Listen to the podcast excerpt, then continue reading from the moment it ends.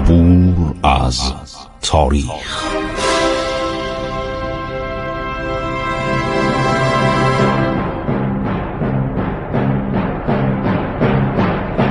کاری از گروه جوان و اندیشه رادیو جوان.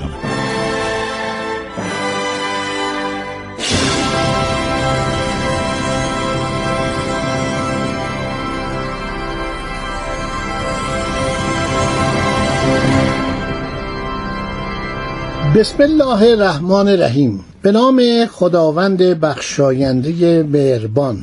شنوندگان عزیز، ما در قرن چهارم هجری هستیم. عرض شود که برگشتیم به هزار و چند سال پیش، هزار و سیصد چهارصد سال پیش، و اشاره کردیم به سلطنت درخشان عضدالدوله دیلمی و گفتیم که ایشون تقریباً امپراتور شده بود. همه کار، تمام قسمت‌های ایران زیر نظر این بود.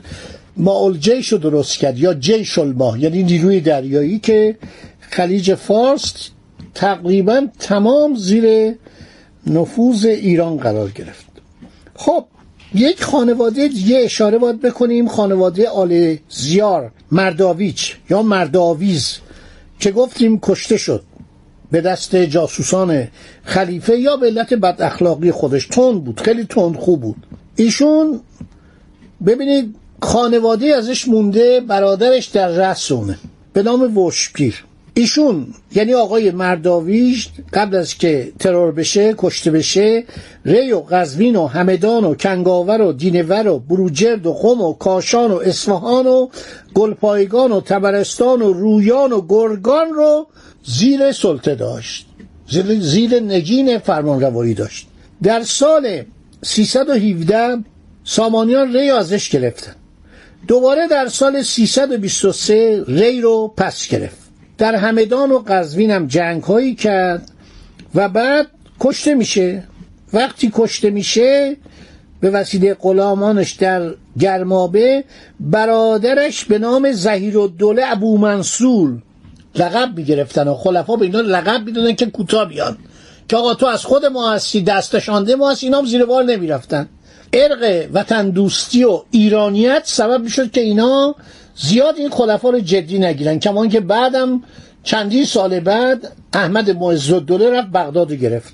من الان داشتم هفته پیش صحبت میکردم از بغداد، طوری صحبت میکردم مثل مثلا اصفهان، مثل شیراز، مثل ری. تاریخ دیگه، این تاریخ عرض شود که جزومت داره. زمانی اونها چیسفون رو گرفته بودن، زمانی هم آل بویه رفتن بغداد رو گرفتن. پس از قتل مرداویج، ظهیرالدوله ابو منصور یا ابو طالب وشپیر پادشاه میشه. این شخص در تمام مدت پادشاهی خودش با ماکان کاکی و کارگزاران سامانیان در زد و خورد بود. سرانجام با سامانیان صلح میکنه، آذربایجان را بر قلمرو خویش میافزاید. در پایان پادشاهی خودش کمی ناتوان میشه، رکن الدوله بویه، طبرستان و گرگان رو از او میگیره.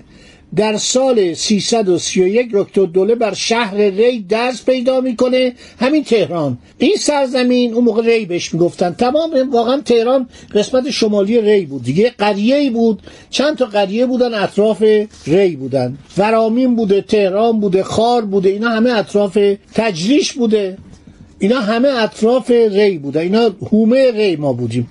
وشپیر در سال سیصد و پنجاه و شش از اسب میفته و میمیره. قرن چندم؟ سیصد و پنجاه و شش، قرن چهارم هجری قمریه. پس از او پسرش ظهیرالدوله ابو منصور بیستون. اسما به این اسمای ایرانی ها. در زمان او پادشاهی آل زیار رو به ناتوانی میگذارد. کم کم قلمرو این خاندان به دست آل بویه میافتد. در سال سیصد و شصت و شش که وی مرد، از آن همه توانایی و فر و شکوه مرداویز و وشپیر چیزی باقی نمانده بود. پس از او برادر کوچکترش که شمس المعالی ابوالحسن قابوس باشد به پادشاهی رسید. فقط دیگه سرزمین گرگان، جرجانیه یا گرگان، جز سرزمین گرگان چیزی برای او نمانده بود. شمس المعالی قابوس در ادبیات پایگاه بسیار بلند دارد. این آدم بزرگی بود. پس از مرگ رکن الدوله بویه قلمرو اوب در میان سه پسرش عضدالدوله، مؤیدالدوله و فخرالدوله متنازع بود، یعنی با هم می جنگیدن.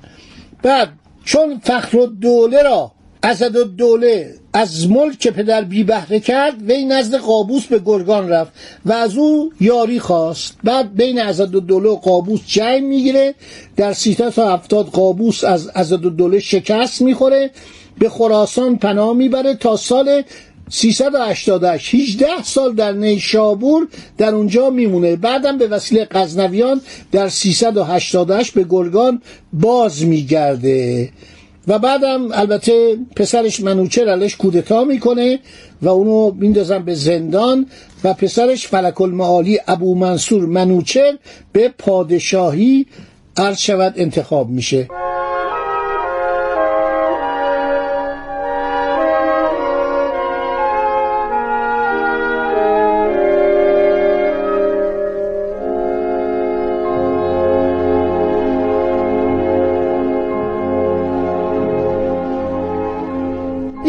اثر ادبی داره به نام قابوسنامه، بسیار کتاب جالبی. همین شخصی که عرض کردم پادشاه بوده، یک کتابی داره به نام قابوسنامه و این کتاب بسیار کتاب جالبیه.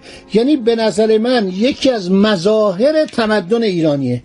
هر کسی میخواد ایران رو بشناسه، کمان که الان هم در خارج همینه، شینم اینه به زبانهای خارجی هم فرانسه و ترکی و انگلیسی ترجمه کردن. این کتاب چند بار در ایران به اهتمام اساتید بزرگ عرض شود که منتشر شده. اول مرحوم سعید نفیسی در سال هزار و سیصد و بیست که نسخه‌شو من دارم.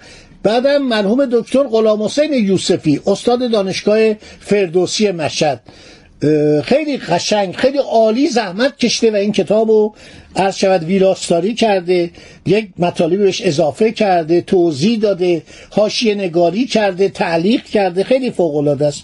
شما ببینید غیر از باب اول و دوم و سوم و چهارم، از باب پنجم نوشته اندر شناختن حق مادر و پدر، باب ششم اندر فروتنی و افزونی هنر، باب هفتم اندر پیشی جستن در سخندانی، باب نهم اندر ترتیب پیری و جوانی، باب دهم اندر خویشتنداری و ترتیب خوردن و آیینان. نوشته غذا چطوری بخورید، چه شکلی غذا بخورید، چی بیاشامید، چگونه مهمانی بروید، تمام اینها رو گفته. باب دوازدهم اندر مهمانی کردن و مهمان شدن و شرایط آن. باب سیزدهم اندر مزاح، شوخی میکنید چگونه شوخی کنید، حرف میزنید متایبه میکنید، حرف چگونه باید بزنید که نرنجه طرف، در بازی شطرنج و شرایط آن. بازیار هم نوشته.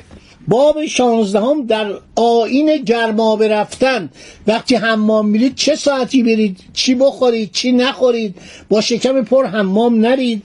باب هفدهم اندر خفتن و آسودن، روش خواب چگونه باید خوابید، چه ساعت باید خوابید. باب هجدهم اندر شکار کردن، باب نوزدهم اندر چوگان زدن، باب بیستم اندر کارزار کردن، یعنی رفتن تو جنگ، آیین جنگ هم یاد داده. باب بیست و یکم اندر آیین جمع کردن مال، باب بیست و دوم اندر امانت نگاه داشتن، باب بیست و چهارم اندر خانه و عقار خریدن، عقارات یعنی املاک، یعنی کارهای ملکی.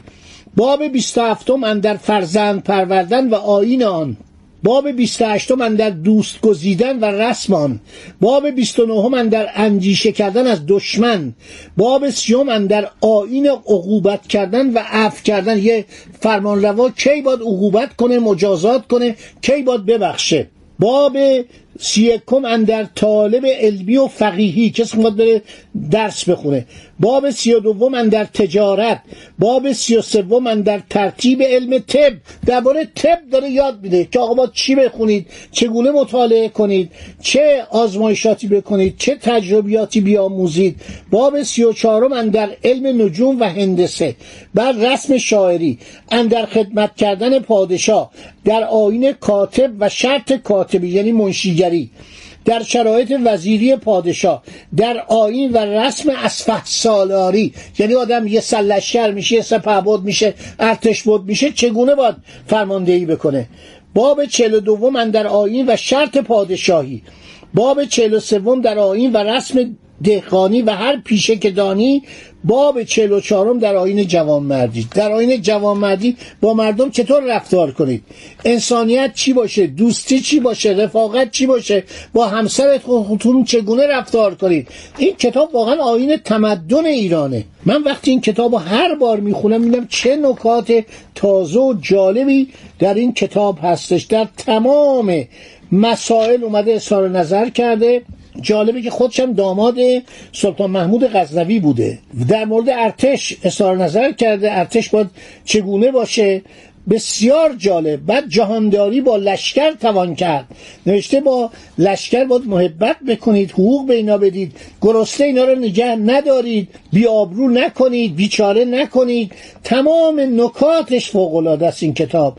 در آیین نویسندگی نوشته خیلی قشنگ، درباره تجارت صحبت کرده، درباره خواگری، موسیقی صحبت کرده، در تمام موارد صحبت که این کتاب باعث افتخاره، همه باید بخونن. هر کسی که میخواد ایران رو بشناسه اینو بخونه. باب سی و سومش درباره علم طب، باور کنید فوق‌العاده است. من دارم میخونم میگم خدایا ای کاش میتونستم اینا رو برای شما همه رو بخونم. ببینید ایرانیان چه تمدنی داشتن، چه شعوری، چه فهمی، چه دانشی. در مورد تمام قصه میگه، از پادشاهان میگه، از خلفا میگه، از بزرگان میگه. بسیار کتاب خوبی است این کتاب قابوسنامه. خوشبختانه این چند بار چاپ شده و مردم استقبال کردن. در مورد خانه داره میگه بپرهیز که همسایت ناراحتت نکنه، همه چی صحبت کرده.